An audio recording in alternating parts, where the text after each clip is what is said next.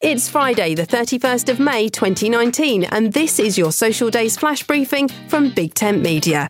On the social calendar today, it's No Tobacco Day, Web Designer Day, Macaroon Day, and Save Your Hearing Day. A day to remind us that while our beats sound better at full volume, we need to look after our eardrums if we want them to work for us forevermore. Save Your Hearing Day is about being mindful of where we set that dial. Did you know advice says we should listen to our devices at 60% of their maximum volume? Volume for less than 60 minutes each day to protect our hearing.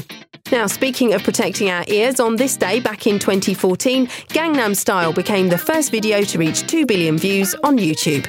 My name's Suze Cooper. You can find me on Twitter at Big Tent Social for updates about social media and voice technology.